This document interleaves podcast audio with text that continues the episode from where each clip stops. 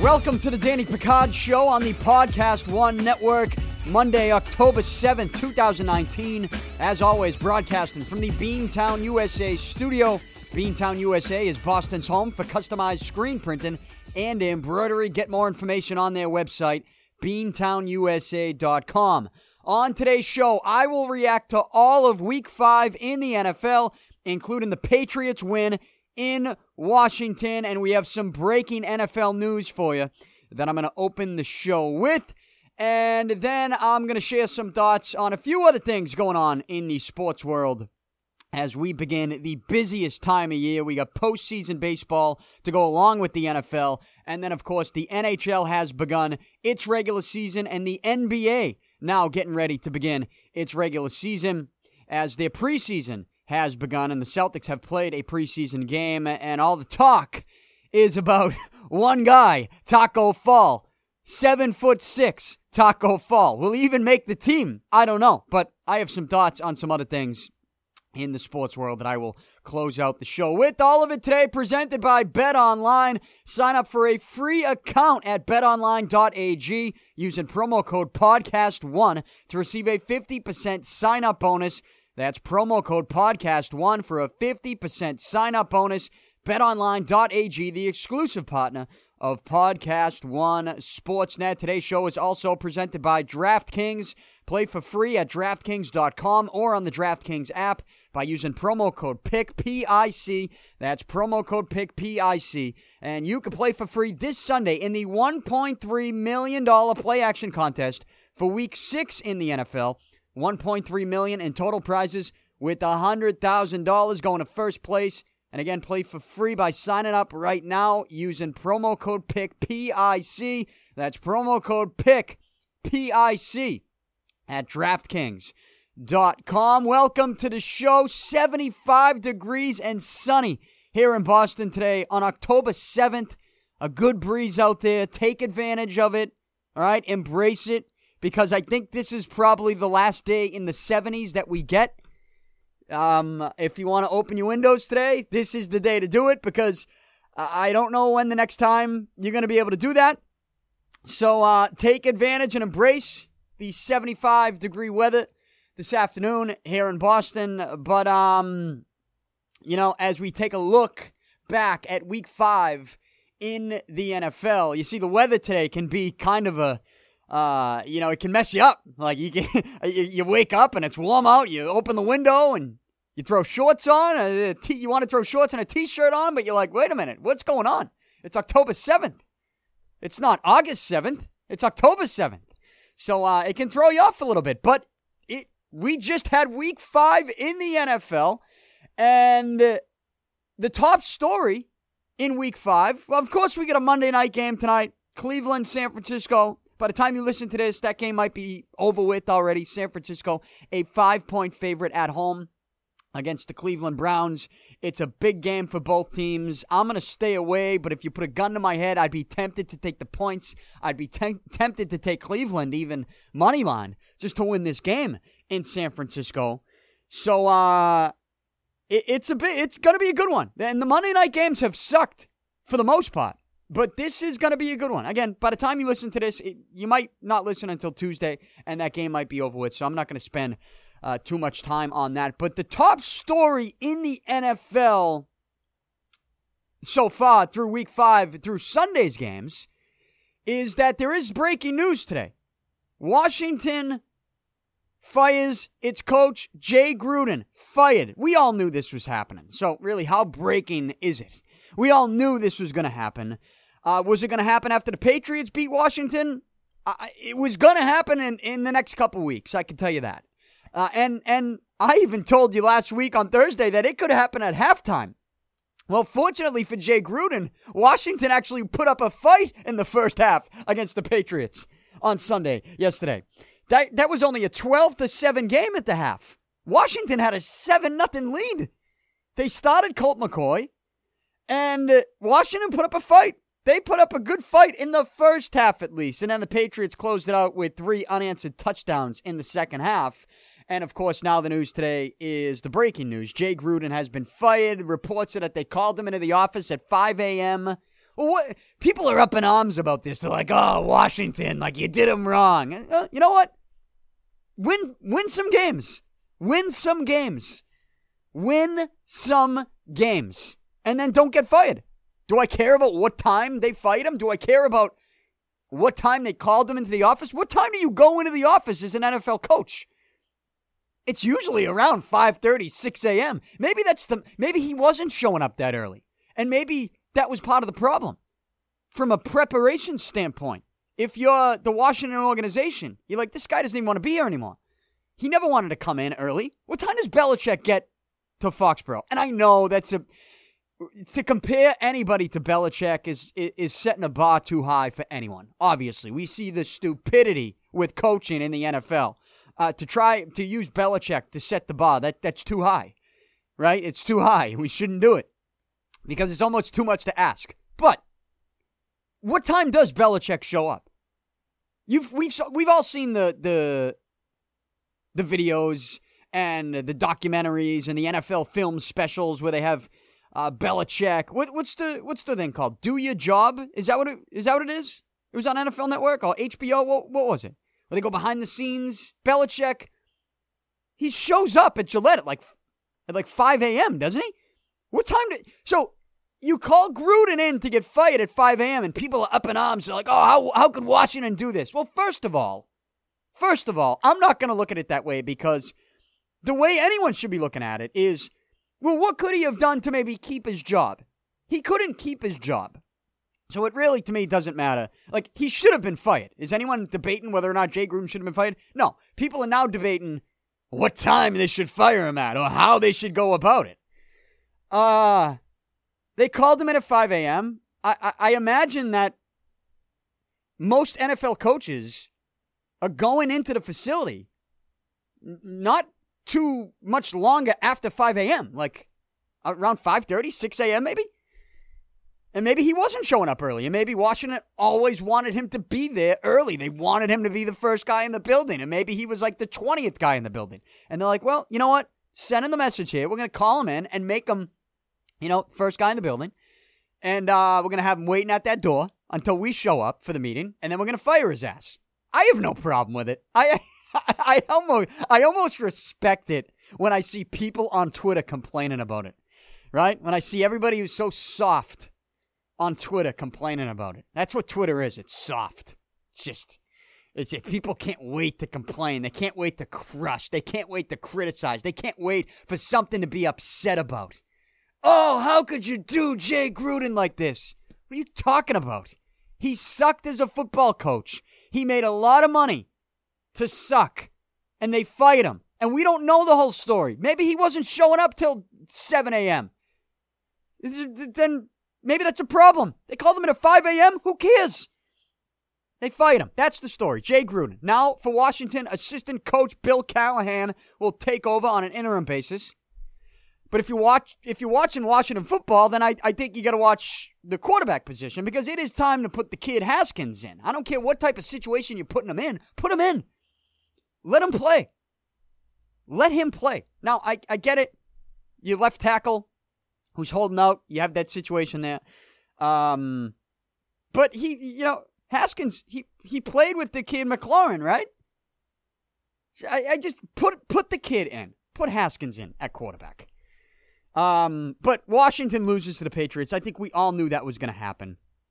And so the top story today is after this loss, Jay Gruden is officially fired. The only reason he wasn't fired at halftime is because Washington, like I said, was putting up a fight. 12 to 7 at the half. The Patriots defeat Washington 33-7. That's a cover. Now the Patriots now 3 and 2 against the spread this season. It was a 15-point spread when I got it last Thursday. I think it went up to like 16 and a half at kickoff. It's still a cover. So the Patriots 3 and 2 against the spread this season. And that was really my only concern. Even with the 12 to 7 game at the half, my only real concern in this one was my concern wasn't are the Patriots going to win this game? If you were concerned whether or not the Patriots would win the game, then you have not been paying attention. to what the Patriots are and what they can do with halftime adjustments. And, and you weren't paying attention with what Washington is. Washington took a 7 0 lead. That touchdown from Sims up the. Was it Sims? Is that who scored it? Uh, up the right sideline. That was some terrible tackling by the Patriots defense. They were snoozing. Snoozing. Ter- it was a wake up call for the Patriots defense, basically. All that terrible tackling. It was a wake up call. But Washington takes 7 0 lead. Patriots they score a touchdown, and then you get the new kicker, Mike Nugent, who is replacing Stephen Gostkowski. Gostkowski out for the year. He's having hip surgery. Mike Nugent shanks the first kick he has to make, an extra point, sends it wide right.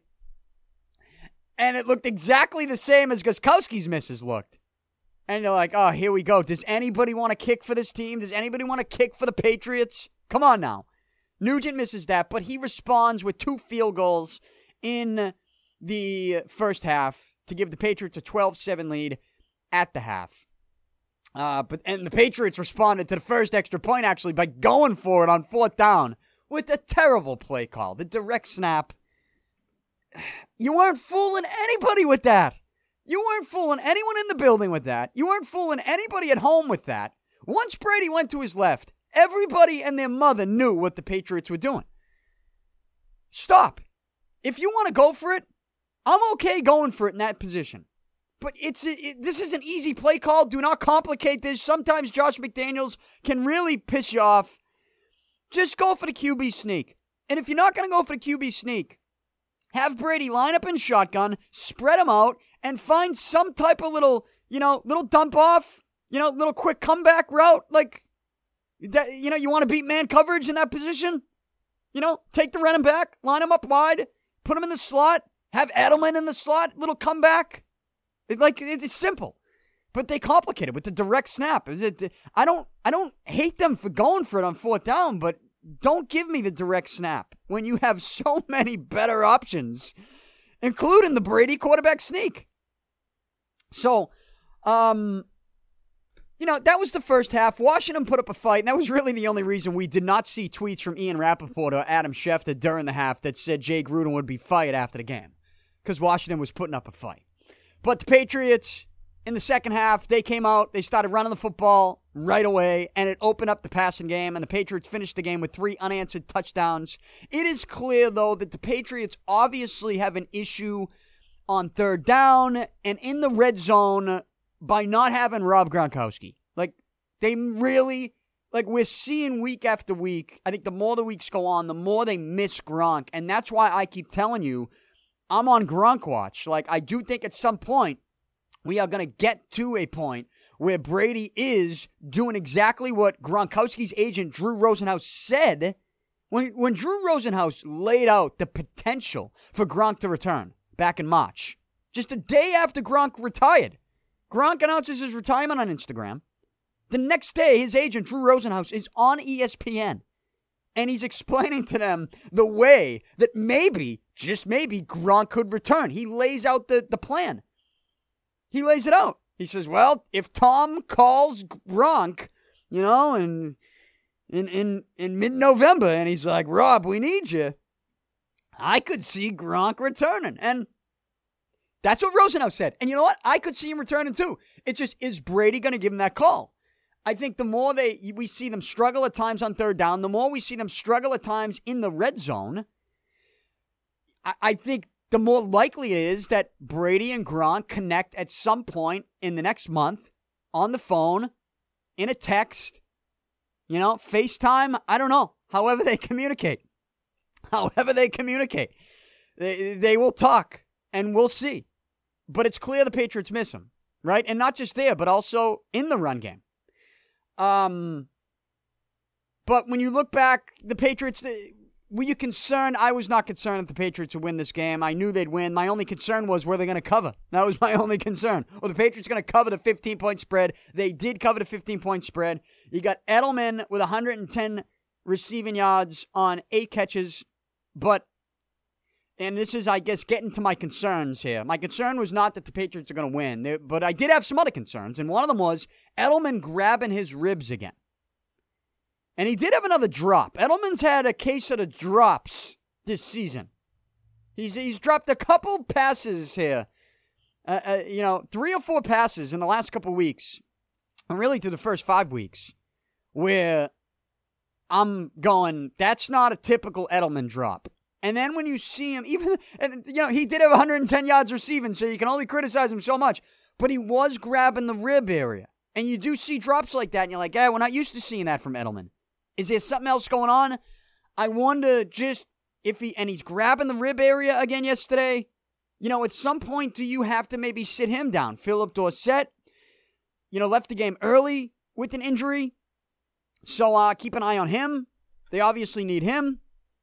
Brady Brady missed a, a, a, touchdown pass to Gordon early in that game, deep over the middle. Brady was inaccurate early, but I, I think that has to do with the offensive line. I think he's seeing ghosts at times back there. I think that's just human nature. When when you're getting hit, Tom Brady was sacked four times in this game.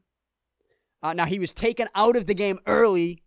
You know they took him out in the fourth because the game was over. They put Stidham in, but you saw this same move a couple weeks ago against the Jets. Stidham throws the pick six. They put Brady back in the game. When Brady was taken out of that game against the Jets, he was visibly upset about it.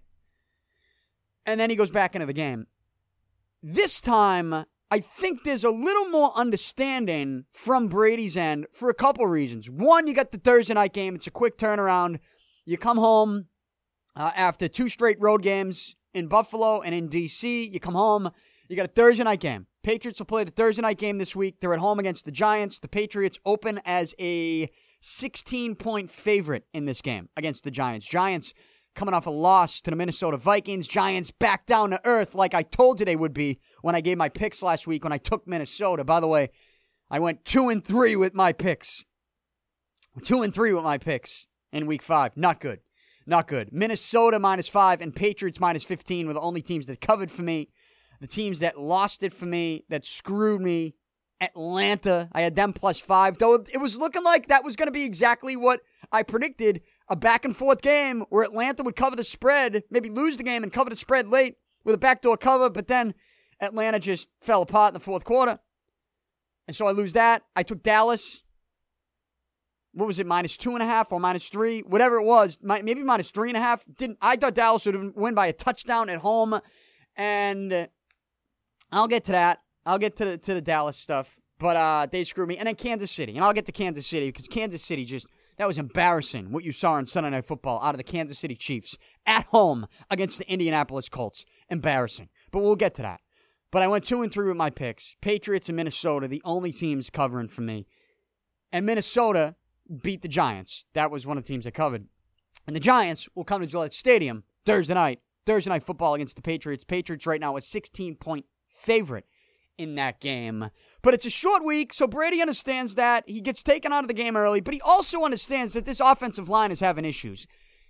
And Brady praised the offensive line, actually. Did he praise it post game and then in his radio interview this morning on Monday on WEEI? He does the, the weekly radio spot. He's been doing it for years, and, and today, it was either this morning or yesterday, maybe even both. In the post game and in this morning, he praised the offensive line. Knowing the injuries that they've dealt with, the guys that they've lost, he praised Dante Scarnecchia, how he's coaching them up, and that they've done an exceptional job given given the circumstances. It's it's high praise f- from Brady for a group that, you know, is at times, if you watch, forcing Brady to see some ghosts still. It is, but that's I'm not blaming Brady for that. I'm blaming the offensive line. You know, Brady got hit. Brady's been getting hit. And I wonder, he could say whatever he wants publicly. But privately, I just wonder deep down inside what his confidence level is in that offensive line. My confidence level is not good. And I'm a, you know, I praise Dante Scarnecchia all the time. I praise this offensive line. But I mean, it, it, it is at times tough to watch. It is. So, um, you know, that's the offensive line is a concern we're talking about concerns of the Patriots. It's the offensive line. It's Edelman grabbing his ribs. It's, you know, the, the fact that they've clearly missed Gronk on third down and in the red zone. Um, and, you know, when you got Dorsett out and Edelman's hurting and, and your offensive line is shaky, you know, what does this offense look like? It's 12 to 7 at the half yesterday. I, I thought this would be a blowout early, and it wasn't. But I was never concerned the Patriots are going to lose the game. I, I, I just didn't know if they were going to cover. And they did cover.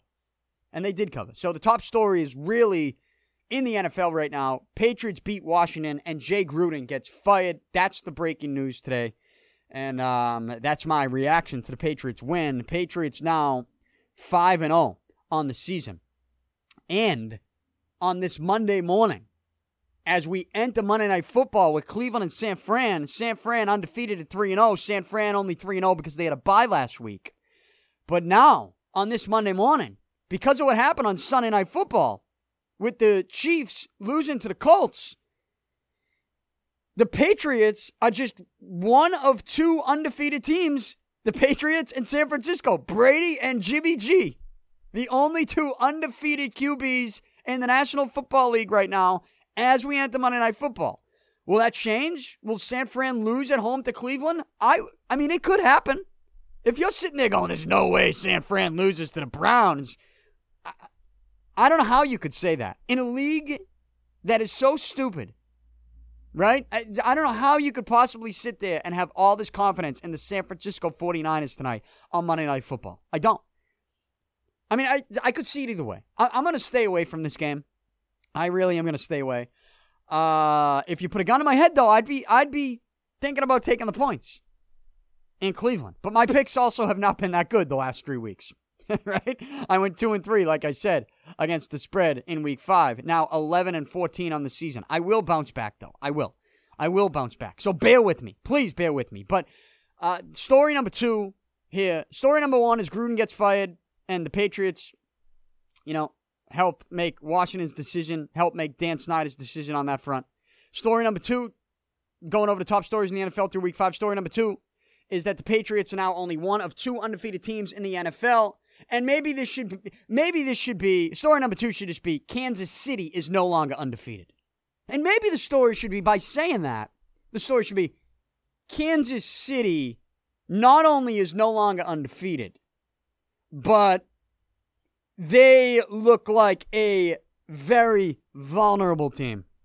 The Chiefs look like a team, and they've looked like this the last couple weeks, and I've said it on this show, where and now I did pick Kansas City to to win and win big last night.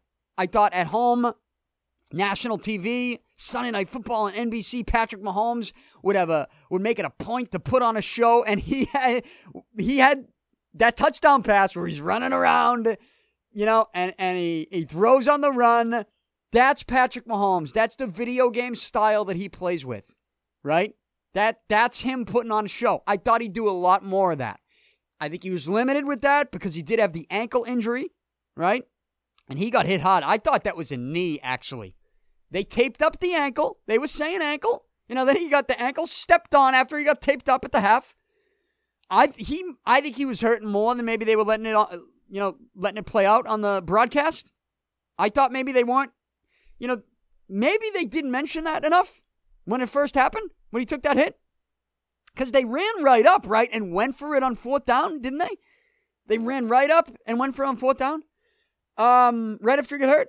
Look, Kansas City, forget about their offense and forget about what Indianapolis did defensively because people are going to praise Indy's defense for slowing down Mahomes, for slowing down the Chiefs' offense. Good for Indy's defense. But I do think the story here is if you've watched the Chiefs the last couple weeks, and I'm kind of watching them as a gambler, because I've picked the Chiefs now three weeks in a row to cover the spread, and they have not done that. Why haven't they covered the spread? Because their defense, Kansas City's defense, cannot make the big stop. They can't do it. And you saw it with Indianapolis last night on multiple occasions on those field goal drives. Indy's going for it on fourth down. Now, Indy's been really good on fourth down. That's why they keep going for it. They, they're, they're playing with confidence in that spot right? They know the percentages of what they can do on fourth down. But man, I mean, it also has to do with Kansas City's defense. I don't know if I don't know if it's a personnel thing or a coaching thing, or by the looks of it, though, it it kind of looks like um like they, they're just not even in shape. Like they, they, a team's driving on them and they're just dead tired. You know, they get their hands on the hips. They can't do anything. Kansas City's defense, the story here is that they cannot make a big stop. They can't. They can't. And if their offense isn't going to be an out of this world offense like it has been in the past, like if their offense is vulnerable as well, Kansas City is not going to beat a team like the Patriots. They're just not. They're not going to do it. And it's just Kansas City's defense. You go back three weeks ago against Baltimore. Baltimore came back, drove down the field late in that game, and and covered the spread. Had a chance to maybe get an onside kick and, and then, you know, make it interesting. Kansas City won that game, but they couldn't stop Baltimore on that final drive.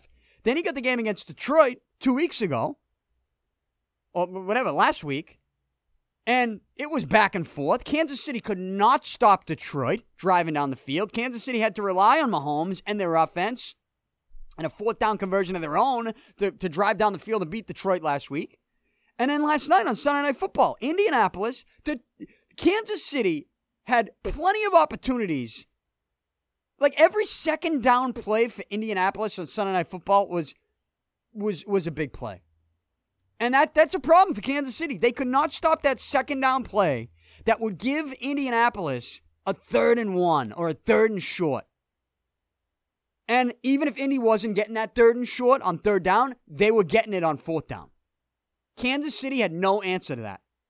That's a huge problem for the Chiefs. They their defense cannot what I've learned about Kansas City over the last 2-3 weeks is that Kansas City's defense and we maybe have we've known about this for the last year and a half. But Kansas City's defense cannot make the big stop. They just cannot do it. it it's it's it seems impossible for them to do. And so, because of that, they're an extremely vulnerable team. And I know we look at Kansas City and we put them on this pedestal. We see Mahomes being an elite quarterback. We call them an elite football team. We see that right now. All right, they're not undefeated anymore, but they're still 4 and 1. Um, they still have a chance to get a first round bye. So, as long as they have a chance to get a, get a first round bye, and they do play the Patriots at Gillette Stadium in week 14 on December 8th, Sunday at 425 on CBS. December 8th in week 14. And as long as, you know, they keep that interesting and they, they remain in the hunt for a first round bye and Mahomes is healthy or healthy enough to play, people are going to put Kansas City on this pedestal and give them elite status in this league.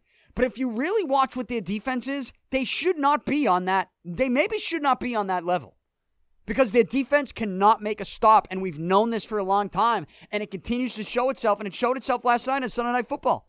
They, they had so many chances to stop Indianapolis. All they had to do was make a tackle. Uh, you know, all they had to do was was was finish with some pressure. They could not do any of it. They couldn't cover. They couldn't make a tackle. They couldn't get pressure. They could, you know, they couldn't make a big stop. And because of that, and I know you could say, well, it was bend but don't break because they were only allowing field goals. Kansas City was only allowing field goals late. Well, those field goals were hurting them because their offense couldn't do anything. Right? So those field goals are hurting them. You needed to stop. You could have stopped them from kicking those field goals and had a chance to drive down the field yourself and kick a field goal, maybe a game winning field goal.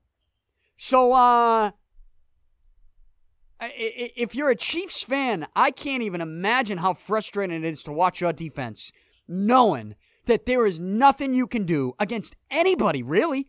Think about it. The teams that have been driving all over them. Don't and don't give me that the Indianapolis Colts. Look, the Colts have surprised this year. They've surprised me. They're three and two. They've surprised me. When Andrew Luck retired, I thought, ah, you know, Colts, put them at the bottom of the standings. They're done. They've surprised. The, the fact that the Colts are 3 and 2, that they went into Kansas City last night and won that game, they are maybe the biggest surprise in football right now. They are. Maybe the biggest surprise in football. But don't give me like they still might not make the playoffs. You know, I think Houston is going to win that division, and I'm going to get to Houston in a moment. But uh I just think if you're looking at this from a Kansas City Chiefs NFL elite status, top teams in the league perspective. The Kansas City Chiefs, the story of that game last night on Sunday night is that Kansas City's defense cannot stop. A, they cannot make a big stop on a big drive. They can't. They can't do it. Even though they weren't allowing touchdowns late in that game, they can't they couldn't make that big stop to keep Indy out of field goal range. And at that point, you knew it was a field goal game. You got, you got to make those stops. They can't do it. They can't do it. And that's a problem for Kansas City. And I can't even imagine what it's like to be a Chiefs fan watching that defense, knowing that there's nothing you can do. There's nothing they can do. There's nothing they can do. when the camera shows Andy Reid, that's that's got to be even more infuriating if you're a Chiefs fan. So uh, that's the number two story. Patriots, one of only two undefeated teams, as I record this. The Patriots in San Fran because because Kansas City loses, but maybe that should be maybe I'm burying the lead. Story number two is Kansas City loses, no longer undefeated, and in my opinion, because their defense has showed they can't stop anything and can't make a big stop in a big spot. Kansas City story number two should be they are not and should not be on that elite level until they can figure some things out with their defense. So that's story number two. Story number three Teddy Bridgewater, Sean Payton, and the New Orleans Saints. You kidding me? The Saints beat Tampa Bay on Sunday. And now Teddy Bridgewater, he came in against the Rams in that game that Drew Brees got hurt. So technically he's played four games since Brees has gone out, but he's made three starts. Bridgewater's made three starts. He's won all three of these starts. And in those three wins, these three straight wins for New Orleans, the Saints are now 4 and 1. Teddy Bridgewater, six touchdowns, two interceptions. And, you know, give the coach some credit too. But here are the Saints. They beat Tampa Bay. And say what you want about the Buccaneers. But the Buccaneers were coming off a huge win against the Rams in LA. They put up 55 points on the Rams. Tampa Bay. So they're coming off that big win. You can say what you want about the Buccaneers, but that's a big win for them. And it m- makes them look like a better team than maybe we all thought. And the Saints take care of them. Saints beat them. The Saints three wins now with Teddy Bridgewater making the start under center. Drew Brees injured. They beat Tampa Bay. They beat the Dallas Cowboys. They beat the Seattle Seahawks. In Seattle, by the way. In Seattle. So what the Saints are doing right now, as Drew Brees is posting videos, what, on Instagram, right? Is it on Instagram or Twitter? He posted videos on social media where he's stepping back, throwing the football. You know, he's got the, the torn ligament in the thumb. He had surgery. It's still all taped up and everything. But he's throwing these videos saying he's getting ready. He's getting ready. Teddy Bridgewater's going to get paid. He's already getting paid. Isn't he the highest paid backup quarterback? But right now he's a starter. I mean, you got to tip your cap to Teddy Bridgewater, especially if you're Bridgewater. You know when Brees comes back, regardless of how good you're playing, regardless of what your team's record is when Drew Brees is ready, when Drew Brees is ready, you're done. That's it. Teddy Bridgewater's done when Drew Brees is ready. So to know that, you know, just it shows he's a great teammate. Um, but I'm sure he wants to. I'm sure that Teddy Bridgewater would want to take this team and be the starting quarterback the rest of the season. It's just, it's not going to happen. It's Drew Brees' team still. Drew Brees right now is not going to lose his job to injury. He's posting videos with the thumb.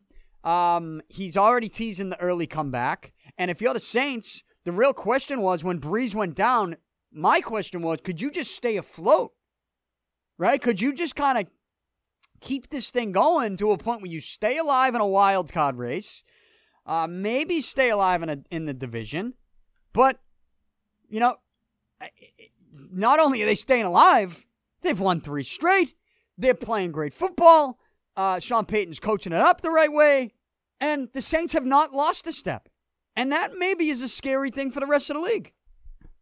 That New Orleans is going to lose Drew Brees and it looks like they're not even going to lose a step throughout that whole time. We'll see what they do moving forward, but right now, the Saints are 4 and 1 after beating Tampa Bay, and that's got to be a top story, what the Saints are doing without Drew Brees. Because it, it really is an incredible story in the NFC. And speaking of the NFC, I think story number four has to be Green Bay's big win in Dallas. The Green Bay Packers, 4 and 1. They, they were coming off a loss on Thursday Night Football to the Eagles. They had a little extra time to prepare for this game. They go into Dallas. they hand the Cowboys their second straight loss. The Cowboys had lost to the Saints the week before that on Sunday Night Football. And the Cowboys in Green Bay just two weeks ago were both 3 0 teams. The Cowboys and the Packers were both 3 0 going into last week's week four. But, as I just told you, the Cowboys lost. Both lost in week four. They're both coming off losses. They enter week five. Dallas was at home. I took Dallas with my picks on Thursday. I thought they'd win. I thought they'd cover, whatever it was. I forget, three, three and a half. I thought Cowboys would win at home. I thought they'd cover. Uh, Green Bay jumps out to a 14 nothing lead. And vintage Twitter. This is vintage Twitter. This is vintage social media. This is social media at its finest. The knee jerk overreaction on Twitter is when it's 14 nothing to start blaming Dak Prescott. If you actually watch this game, I know Prescott, three interceptions. I get it. It didn't look pretty for the kid. Um, but if you actually watched the first quarter of this game and the first couple possessions, if you watched it, then you would know that it should have been maybe 14 to 7 Dallas. The the the first interception was a play deep over the middle to Amari Cooper, right off his hands, and then into the hands of a, a Green Bay Packers defensive back. Interception. And that's on Amari Cooper. That's not on Dak Prescott. That shouldn't have just been a catch. That should have been a touchdown. He would have scored a touchdown. It would have been 7 0 Dallas. That's a it's a different ball game in Dallas against the Packers. And then after that, you come down, uh, I think a possession later, or maybe two possessions later, you throw a deep pass down the right sideline to Amari Cooper. He catches it. He should have been gone for a touchdown. He stumbled over his own feet. It was a perfect pass, dropped in the bucket, right sideline, wide open. He stumbled and tripped over his own feet. It led to then a couple plays later, Dak throws an interception. It should have been another touchdown. Dak Prescott should have thrown two touchdowns before he threw two interceptions. And it would have been maybe 14 nothing Dallas. Or at the very least 14-14, right? If you want to say that whatever happened, Green Bay still would have come down and scored in their first couple of possessions. I mean, if you're watching this game in the first quarter, first half, I honestly like I don't know how you could put that on Dak Prescott. That's on Amari Cooper. He blew two touchdowns. And that would have changed the entire game. Instead, Dallas is playing from behind. Uh, Ezekiel Elliott doesn't get the carries, the amount of carries that he should against a terrible run defense. Right? I think Green Bay was, what were they allowing? Like 140 rush yards per game? I think. Is that what they were allowing going in? I just, uh, you know, but you, you, you fall behind two touchdowns. You do end up getting a, making somewhat of a comeback. Um, and it, it's just it, it was it was too much. Green Bay is a good team. Green Bay is a good team. So when you fall behind like that, I don't care if you're at home or on the road, doesn't matter. That that's a tough that's a tough team to come back from uh, from that type of deficit. And I, that's on Amari Cooper. That was a bad game from Amari Cooper in the first half.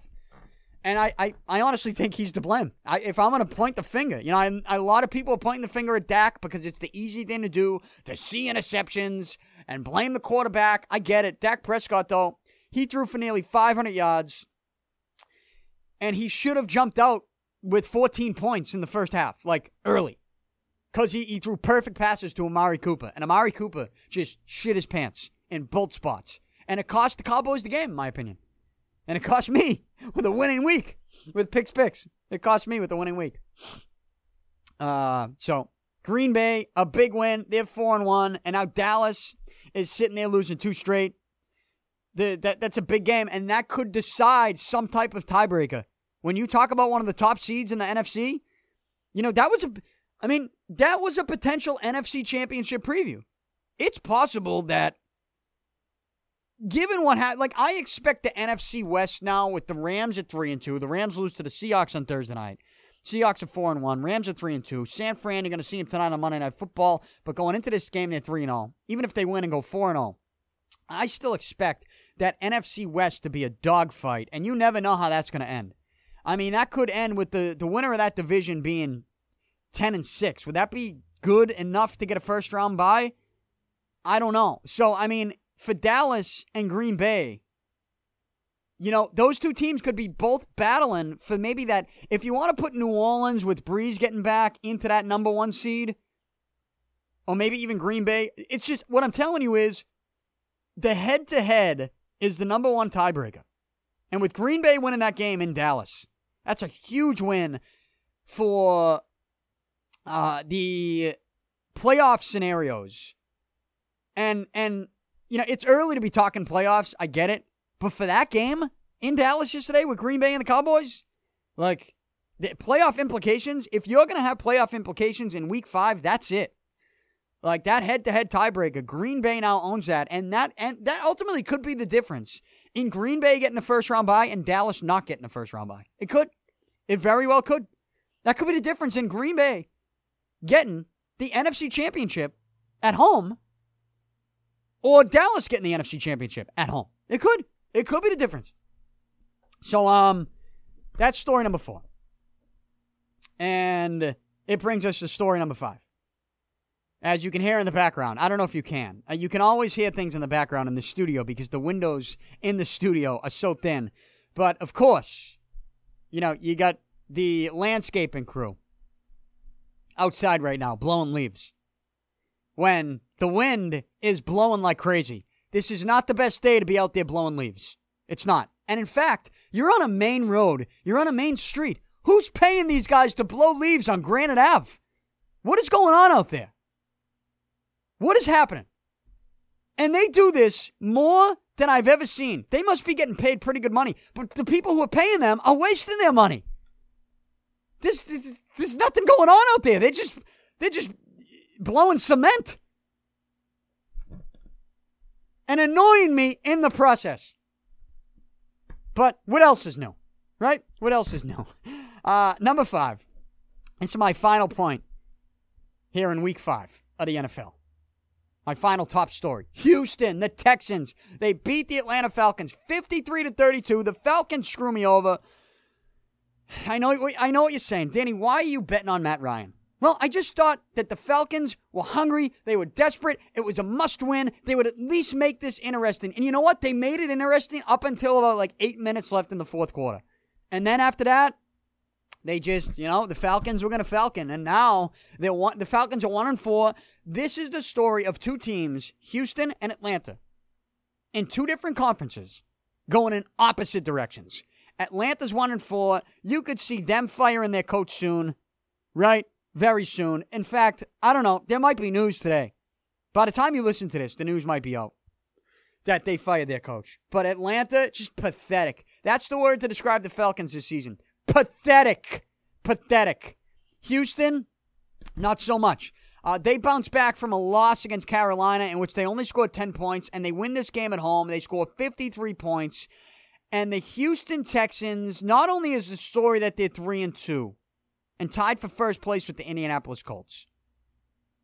But after the game, Deshaun Watson posts an Instagram picture with Jalen Ramsey. Jalen Ramsey injured, has an injured back, has a back injury, and I, I, you can't see me, but I have the finger quotes up and I say injured. Jalen Ramsey's demanded a trade out of Jacksonville. He did not travel with the Jaguars to Carolina. The Jacksonville Jaguars lost to the Carolina Panthers 34 27 in Carolina.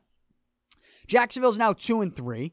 Jalen Ramsey has demanded a trade. He's not practicing. He's got injuries. He just had a baby, but yet he finds himself in Houston and uh, what what was this? An hour, two hours after the Texans beat Atlanta in Houston, and Deshaun Watson with Jalen Ramsey, they were out at some local establishment somewhere in Houston. In the middle of the of the two in this picture was their agent. They they share the same agent, so you could look at that and go, well, that's why they're together. They share the same agent. Well, yeah, but they're in Houston, and also they share the same agent. So maybe, you know, Jalen Ramsey's agent is possibly talking to people and figuring things out for his client, Jalen Ramsey.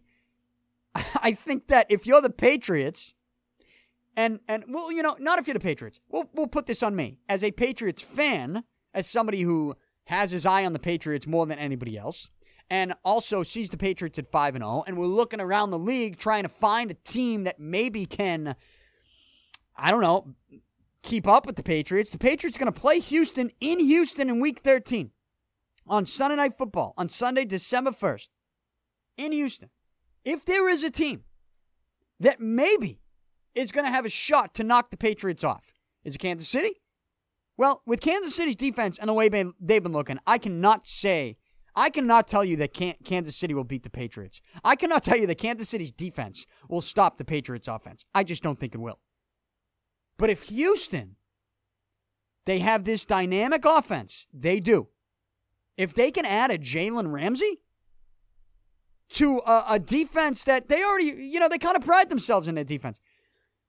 That's a that would be a big pickup. That would probably be the team that I look at that, that I would say has the best chance to maybe knock off the Patriots. I wouldn't pick them to do it just yet. I need to see what's going on with both teams by the time you get to late in the season.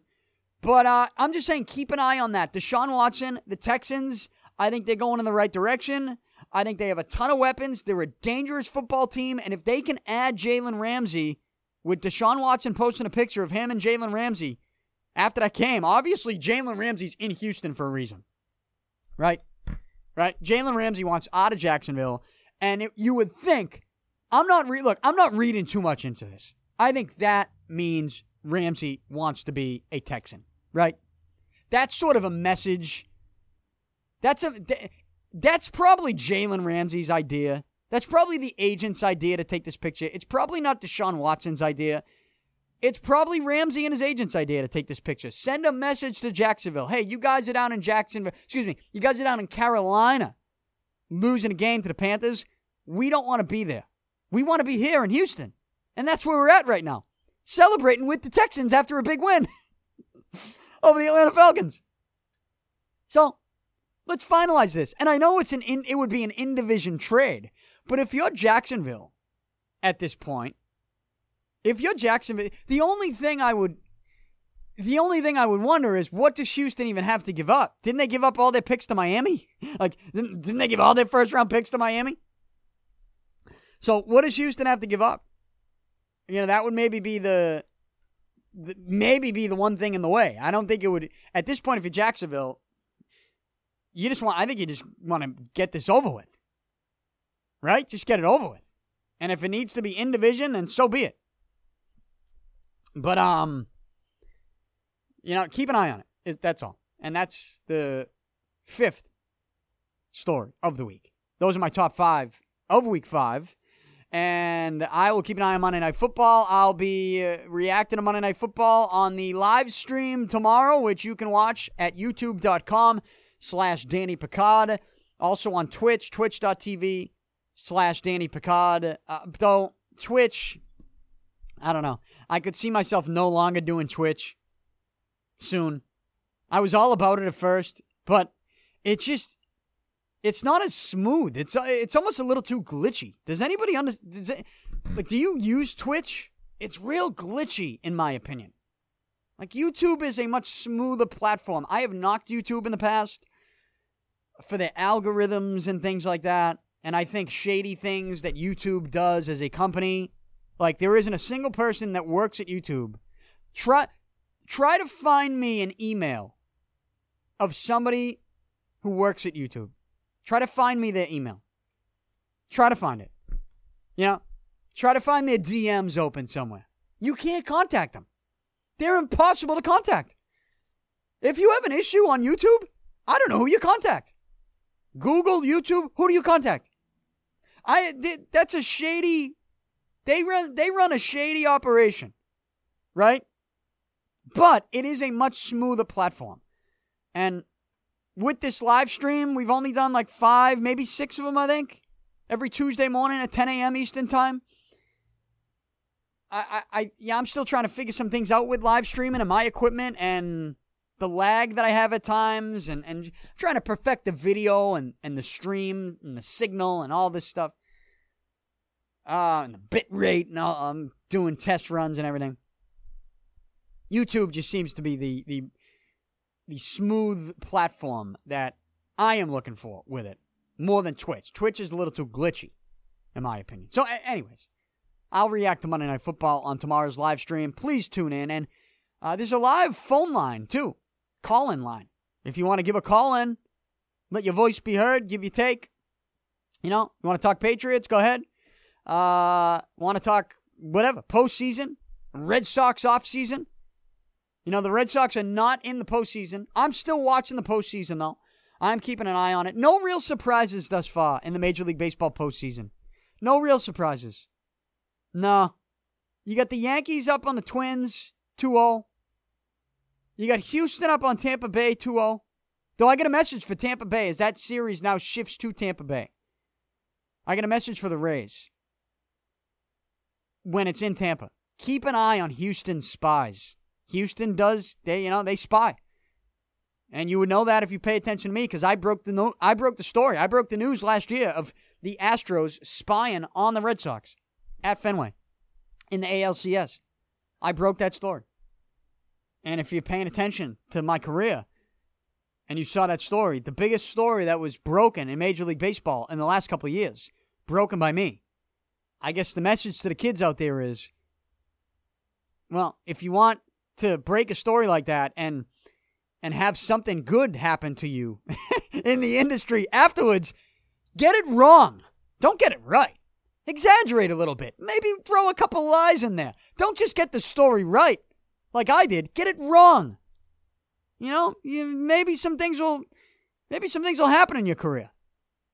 Maybe you'll get a couple more uh, job interviews. Get it wrong. That would be the message. right? So, can you imagine? Like, I know that the story got some publicity and it was kind of a top story, but it really wasn't the top story that I thought it would be. You know why? Do you know why it wasn't? Because I broke it. Or maybe I should say, you know why it wasn't? Because Ken Ro- Rosenthal or Buster Olney or Jon Heyman didn't break it. If one of those guys broke it, if any of those guys had any scoop on that news story or that situation, which they don't, by the way, because if they did, you would have heard about it. Uh, even when they, you know, you, what you learn in this industry is no news is news. No news is news. So what's happened since the Houston Astros Spygate? Anybody talking about it? Anybody bringing it up? Even a year later, you know what's going on with that kid? Well, they're not reporting on it because they don't know shit about it. And that's why it's you know it's it's a non it's a non-story. That's why in this situation, no news is no news. You know? So a lesson to the kids out there. Get it wrong, exaggerate, maybe lie a little bit. You don't need to get the story right in 2019 to get the publicity, to get the job interviews, uh, to get the job. You know, you don't need to get it right. You don't need to. But I will send a message to the Tampa Bay Rays. Keep an eye on the Houston Astros. That's all. That's all I'm saying. Keep an eye on the Houston Astros. But no real surprises in the postseason. And then in the National League, you got Atlanta leading St. Louis 2 1 in the NLDS series. Uh, and the Dodgers lead in Washington, leading the Nationals 2 1. Um, you know, if I had a bet right now, I'd say it's Dodgers, Braves, Astros, Yankees, and I'm sticking with my prediction that I made right before the postseason began. Dodgers over the Astros, though the Astros, man, their pitching is stacked, isn't it? Isn't it stacked? I mean, even the Dodgers pitching is good too, and and it's so good that they started Walker Buehler in Game One over Clayton Kershaw. But I mean, Houston, you got a Verlander, Gerrit Cole, and then you go with Greinke, and Gerrit Cole was awesome the other night, wasn't he? And I've talked about wanting to be the next Red Sox GM on this show many times, and you might say, well, you can't be serious because you don't have any experience, Danny being a Major League Baseball executive and even being in a meeting for an organization when it comes to making moves in Major League Baseball. You're right, I don't. But from the outside, when I do put my GM cap on, what's a move I was what's a move that I stressed a couple years ago when he was on Pittsburgh and you knew they were going to move him? Gerrit Cole. I told you. I said the Red Sox need to make a move for this guy. Make the move. And I was telling you at the time, make a corresponding move and get rid of Price. Get Gerrit Cole. Gerrit Cole's filthy. Do you want to put that on my resume? I would have traded for Gerrit Cole. Ah, I'll let you do it. I'll let you do it. Put that on my resume. Send it to the Red Sox. They're still looking for a GM. because they do have big moves to make. Uh, we, we won't know those moves though un- until I think the JD Martinez stuff is figured out, and I think he has like five days after the World Series ends to make a decision. JD Martinez on whether or not he's going to opt out. So we'll wait and see. But in the postseason, no real surprises. But I will keep my eye on that and react accordingly. And then, of course, I told you at the beginning of the show, this is the busiest time of year in sports as we get the NHL beginning. The NHL has begun their regular season here locally with the Bruins. It's the, the NHL's tough this early, though. And I'm a, you know, I love hockey. It's the sport I've played more than anything. I've played hockey my whole life. I still play. Uh, you know, I love hockey, but I've always said this about hockey. The NHL season is too long. And the same thing with the NBA season. It's too long. It's too long. It begins too early. It just seems like it lasts forever.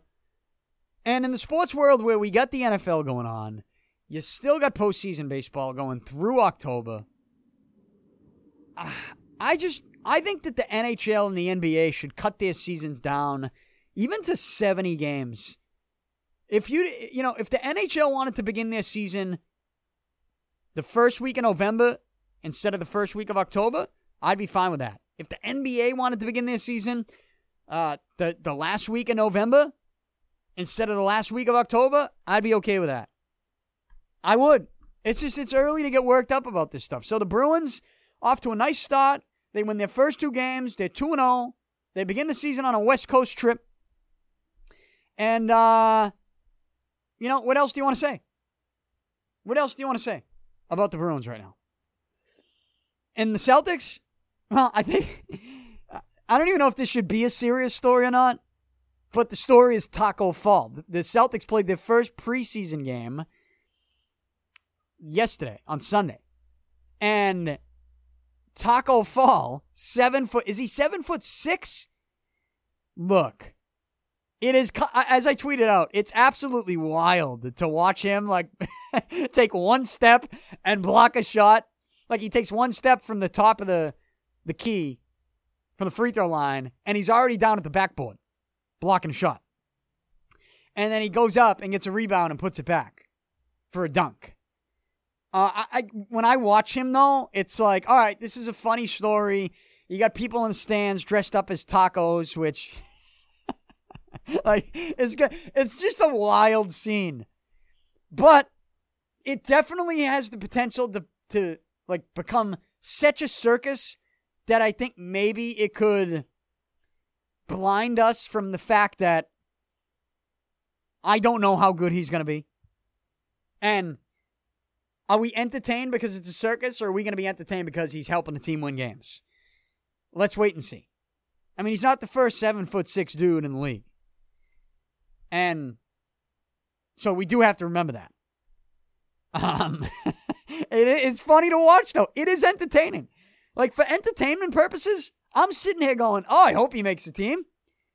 I hope he makes the team. I hope we see more people dressed up as tacos in the stands. I'm all for the entertainment.